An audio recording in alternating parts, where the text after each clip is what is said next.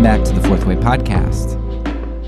This episode was originally intended to be a part of our next episode, but after thinking about it for a bit, I thought it would actually be more useful to separate the episodes. Our previous episodes have looked at government as seen through each specific portion of the Bible. And the next episode is going to take all of that and try to synthesize the narrative. But before we look at the whole of the Bible, I thought it would be important to understand one of the issues which so frequently prevents us from seeing the truths in the Bible more clearly, and oftentimes misinterpreting things. Now, that problem as I see it is that we have a savior complex when it comes to the Bible, or a hero complex might be a better way to put it. And what I mean by that is that while we often do recognize the uniqueness of the Bible and its willingness to identify the flaws in various characters, we usually believe that those flaws preceded salvation and had no part in the salvation process itself or post salvation.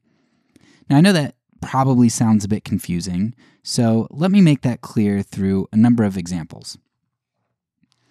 So, other than Samson, Gideon might be the most recognizable judge in the Bible.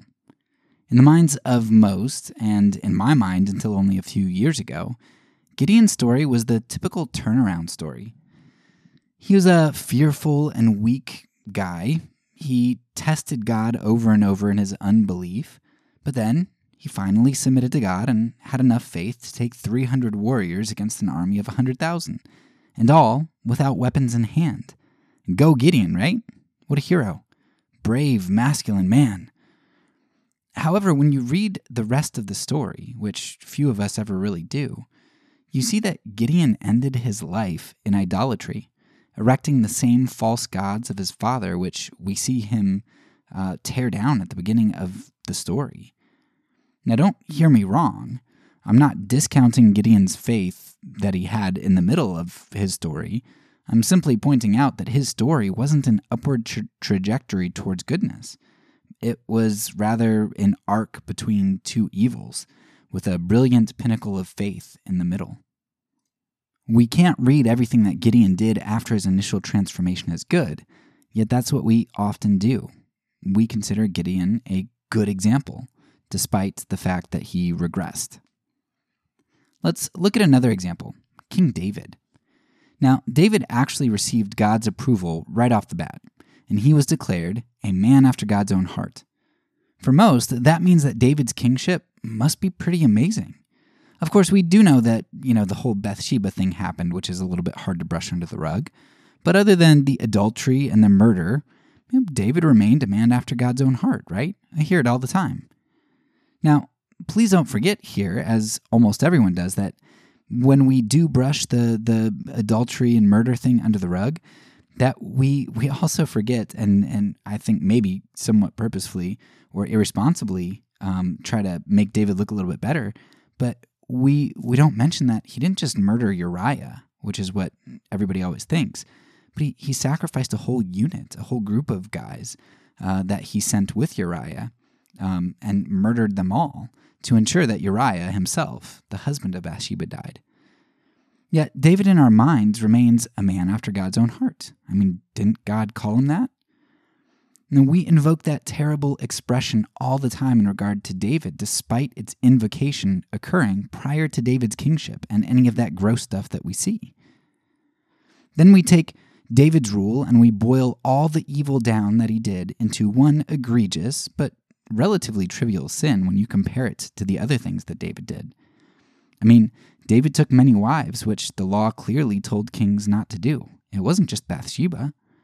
And one of those wives was Abigail, the former wife of a man that David wanted to kill, and he praised God when the man did die because Nabal was rude to David one time. But polygamy and near murder and hatred and a murderous heart aren't big deals, right? What about the time David numbered his army? of which can be seen as another direct violation of the law for kings given in Deuteronomy. That seems like the least evil of all the things David did. I mean, that's not that big of a deal to count your army. Yet for that sin, 70,000 people died in judgment. Now that makes the murder of Uriah and his unit pale in comparison. Now, let's not forget David's dysfunctional family. Now, I'm not picking on David here for screwing up as a father. All parents mess up, and mess up pretty good, myself included. But David knew that one of his sons, Amnon, raped one of his daughters, Tamar, and he didn't do anything about it. Now, I don't know if that was because Amnon was his firstborn son or if he wanted to just cover it up. I, I don't know his motivations, but he allowed his daughter to be raped without consequence. Because of David's seeming indifference, Absalom, Tamar's brother and David's son, rebelled against his father. And in the insurrection, many died and Israel was thrown into turmoil. But you know what? It's all making sense to me now. You know, I understand why a lot of us evangelicals think that David was a man after God's own heart at this point. It explains how the leadership in our churches, which are silent about sexual abuse and the abuse of women, can keep on in their silence. They're men after God's own heart, too, in the same vein as David. Being a man after God's own heart means being masculine, wielding, controlling, and maintaining power. And nobody was better at that than David. Yes, David got his throne back, and David killed his ten thousands. Magnificent David. He killed people not only from other nations, but also from his own, and his actions led to the death of his own sons. He was not a man after God's own heart. For all the blood on his hands, God forbid David to build a temple. Now, it seems like someone who had and maintained God's heart would have had God's emphatic approval for such a project. I mean, wouldn't the very one God want to build a temple by the hands of a man who had his own heart? No. David, for all the good that he did and for the beauty of his repentant heart, which is truly beautiful, he was characterized by great, evil, wicked acts. Finally, I want to bring in the New Testament example here. Um, uh, and, and I don't think anybody fits this bill probably better than Peter. Now, Peter was a man who vacillated between sanctification and failure. I suppose this would be a, a good point for me to pause and say that my intention here isn't to demonize any of these individuals that we're discussing. You know, they portray the story of humanity, the ebbing and flowing of sin and imperfection in the lives of fallen humanity. You know, I may not be responsible for the deaths of 70,000 people like David was, but my life, like his, is marked with the waxing and waning of evil and good in my life. So please don't hear me saying through all of this that their stories are not my story, because they are. I only hope to show that our common impression of the Bible as a book of semi flawed heroes who kind of get redeemed and then are all better isn't the one that the Bible intends to depict. So, anyway, caveat aside there let's go back to Peter. Peter was the first one to declare that Jesus was the Messiah. But then, just moments later, Jesus called him Satan because he didn't want, Peter didn't want Jesus to suffer. Peter walked on water, but then he lost sight of Jesus and fell in. Peter said he'd stand by Jesus, but then he resorted to violence and denied him. We all know that. Peter had his flaws, but they were pre resurrection flaws, right? But then God took that silly fool and he transformed him into a man who would die upside down on a cross. And while the fi- final chapter of, of Peter's life is beautiful, don't get me wrong, there was more wretchedness in between. Paul declares that he had to go to confront Peter to his face about Peter's showing of favoritism to the Jews and his exclusion of the Gentiles whom Jesus loved. Jesus didn't take a flawed Peter and turn him into a post resurrection saint. Some of Peter's post resurrection actions, as recorded in the Bible, were still very sinful and very messed up. So, what's my point here? The point is that the Bible's telling of a story isn't a blanket affirmation of the events or characters depicted. Yet we often read Bible stories as if they work in a clear linear fashion. And this is going to be an important concept to understand as you think about the Christian's relationship to government.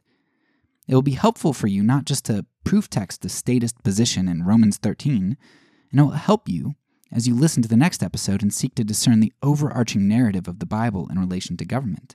You're going to need to understand this lens of what the Bible depicts and how it depicts it. To give you eyes to see this kind of thing in relation to government, I want to close this episode by looking at the flawed story of Joseph. Now, for me, and I think for most people, Joseph's story is one which fits the narrative that I've laid out in this episode, this hero narrative. Joseph was a spoiled brat when he was younger, and he seemed arrogant as he revealed, uh, reveled in the idea that his uh, his brothers will worship him one day. But then his brothers sell him into slavery, and Joseph enters a life of hardship. In that time, Joseph is honorable in his resisting of sexual advances and his trusting in God through his imprisonment. God blesses Joseph for his faithfulness and makes him the second most powerful ruler in Egypt. Joseph saves Egypt and the surrounding nations, including his own family. And most beautifully of all, Joseph chooses forgiveness when he has the power to destroy. Now, all of those good things in the Joseph story truly are good, and I am not at all t- taking away the righteousness that Joseph displayed. His wisdom and love in the forgiveness of his brothers is unmatched in beauty. It truly is amazing, and I don't know that I could do the same. But notice that once Joseph seems to have a turnaround and, and start thinking of others, like, you know, not taking advantage of his position in Potiphar's house, from that point on, Joseph does no wrong in our eyes. The story is a 180 degree turnaround, and our discernment dissipates. But with a lens for discerning evil amidst good and evil amidst our heroes and heroines, and with the narrative of government being antithetical to God, which we've laid out so far, and which I'm going to do again uh, as an overview next episode, I want to kind of show you what this lens can help us to, to see that we wouldn't otherwise see. I want to highlight uh, a section from uh, the end of Genesis 41 and then a good portion of Genesis 47. So let me just read those here. When the famine had spread over the whole country, Joseph opened all the storehouses and sold grain to the Egyptians, for the famine was severe throughout Egypt. And all the world came to Egypt to buy grain from Joseph, because the famine was severe everywhere. There was no food, however, in the whole region, because the famine was severe. Both Egypt and Canaan wasted away because of the famine. Joseph collected all the money that was to be found in Egypt and Canaan in payment for the grain they were buying, and he brought it to Pharaoh's palace. When the money of the people of Egypt and Canaan was gone, all Egypt came to Joseph and said, Give us food. Why should we die before your eyes? Our money is all gone. Then bring back your livestock, said Joseph. I will sell you food in exchange for your livestock, since your money is gone. So they brought their livestock to Joseph, and he gave them food in exchange for their horses, their sheep, their goats, their cattle, and donkeys.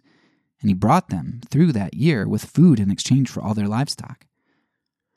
When that year was over, they came to him the following year and said, We cannot hide from our Lord the fact that since our money is gone and our livestock belongs to you, there's nothing left for our Lord except our bodies and our land. Why should we perish before your eyes? We and our land as well. Buy us and our land in exchange for food, and we with our land will be in bondage to Pharaoh. Give us seeds so that we may live and not die, and that the land may not become desolate. So Joseph bought all the land in Egypt for Pharaoh. The Egyptians, one and all, sold their fields because the famine was too severe for them. The land became Pharaoh's, and Joseph reduced the people to servitude from one end of Egypt to the other. However, he did not buy the land of the priests because they received a regular allotment from Pharaoh and had food enough from the allotment Pharaoh gave them. That is why they did not sell their land. Joseph said to the people, Now that I have bought you and your land today for Pharaoh, here is seed for you so you can plant the ground. But when the crops come in, give a fifth of it to Pharaoh. The other four fifths you may keep as seed for the fields and as food for yourselves and your households and your children. You have saved our lives, they said. May we find favor in the eyes of our Lord. We will be in bondage to Pharaoh. So Joseph established it as law concerning land in Egypt, still in force today, that a fifth of the produce belongs to Pharaoh. It was only the land of the priests that did not become Pharaoh's. Now the Israelites settled in Egypt in the region of Goshen. They acquired property there and were fruitful and increased greatly in number. All right, so let's think about that passage. And I would, I would recommend that you go and read it again. Again, the end of uh, chapter 41 and then a bunch of 47, I think starting from the middle. So think about this. In the seven years prior to the famine, which, which we didn't read about, but Joseph took one fifth, he took 20% of all the food in the land and stored it for the future. When the famine came, Joseph sold the food that he had taken from the people, he sold that food back to them, their own food. When their money was gone, paying for their own food that Joseph had taken, he took their livestock. And when their livestock was gone, he took their land. And when their land was gone, he uh, reduced them to servitude, to bondage. Slavery? Can we call it that? Now, Joseph vastly expanded and strengthened the Egyptian empire, and he did it by what I would consider to be the exploitation of vulnerable people in a vulnerable situation. Now, sure, if it hadn't been for Joseph, they wouldn't have stored up food. And in that sense, Joseph did indeed save lives. But on the other end of the famine, the people came out not helped by their government, but without anything, and in perpetu- perpetual taxation and bondage for buying back their own stuff. Now, I could be wrong, but I don't think that's a good thing. Joseph was the face of empire. In fact, he may be responsible for setting up Israel's bondage down the road. He gave, or at least advanced, the power of the state of Egypt significantly, and he potentially created the animosity that we see in Exodus. Think about the end of Genesis 47. The Egyptians had lost all their land and were in bondage, while Israel, in the land of Goshen, acquired property and greatly multiplied. They acquired property at the expense of the Egyptians.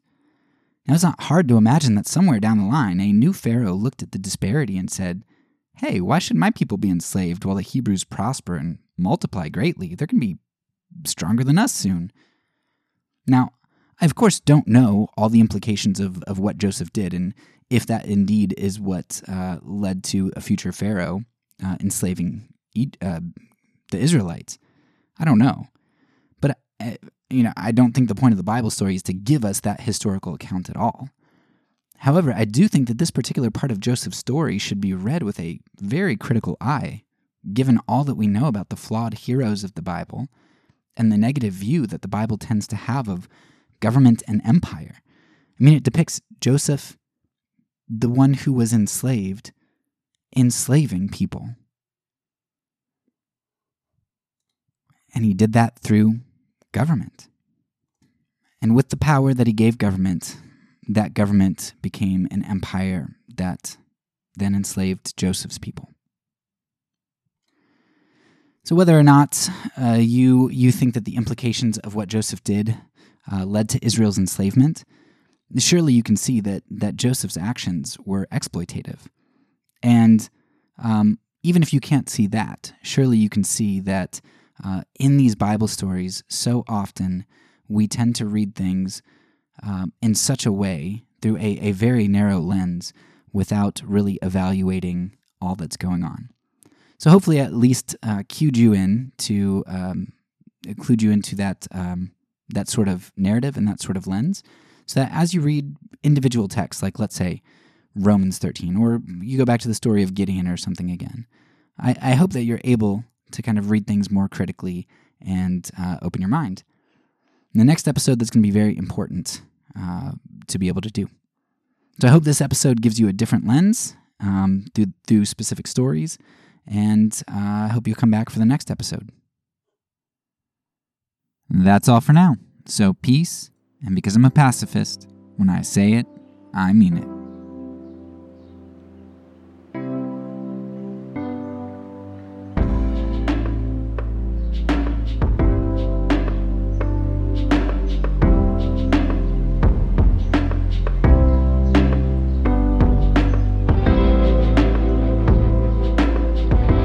This podcast is a part of the Kingdom Outpost Network. Please check out the links below to find other great podcasts and content related to nonviolence and kingdom living.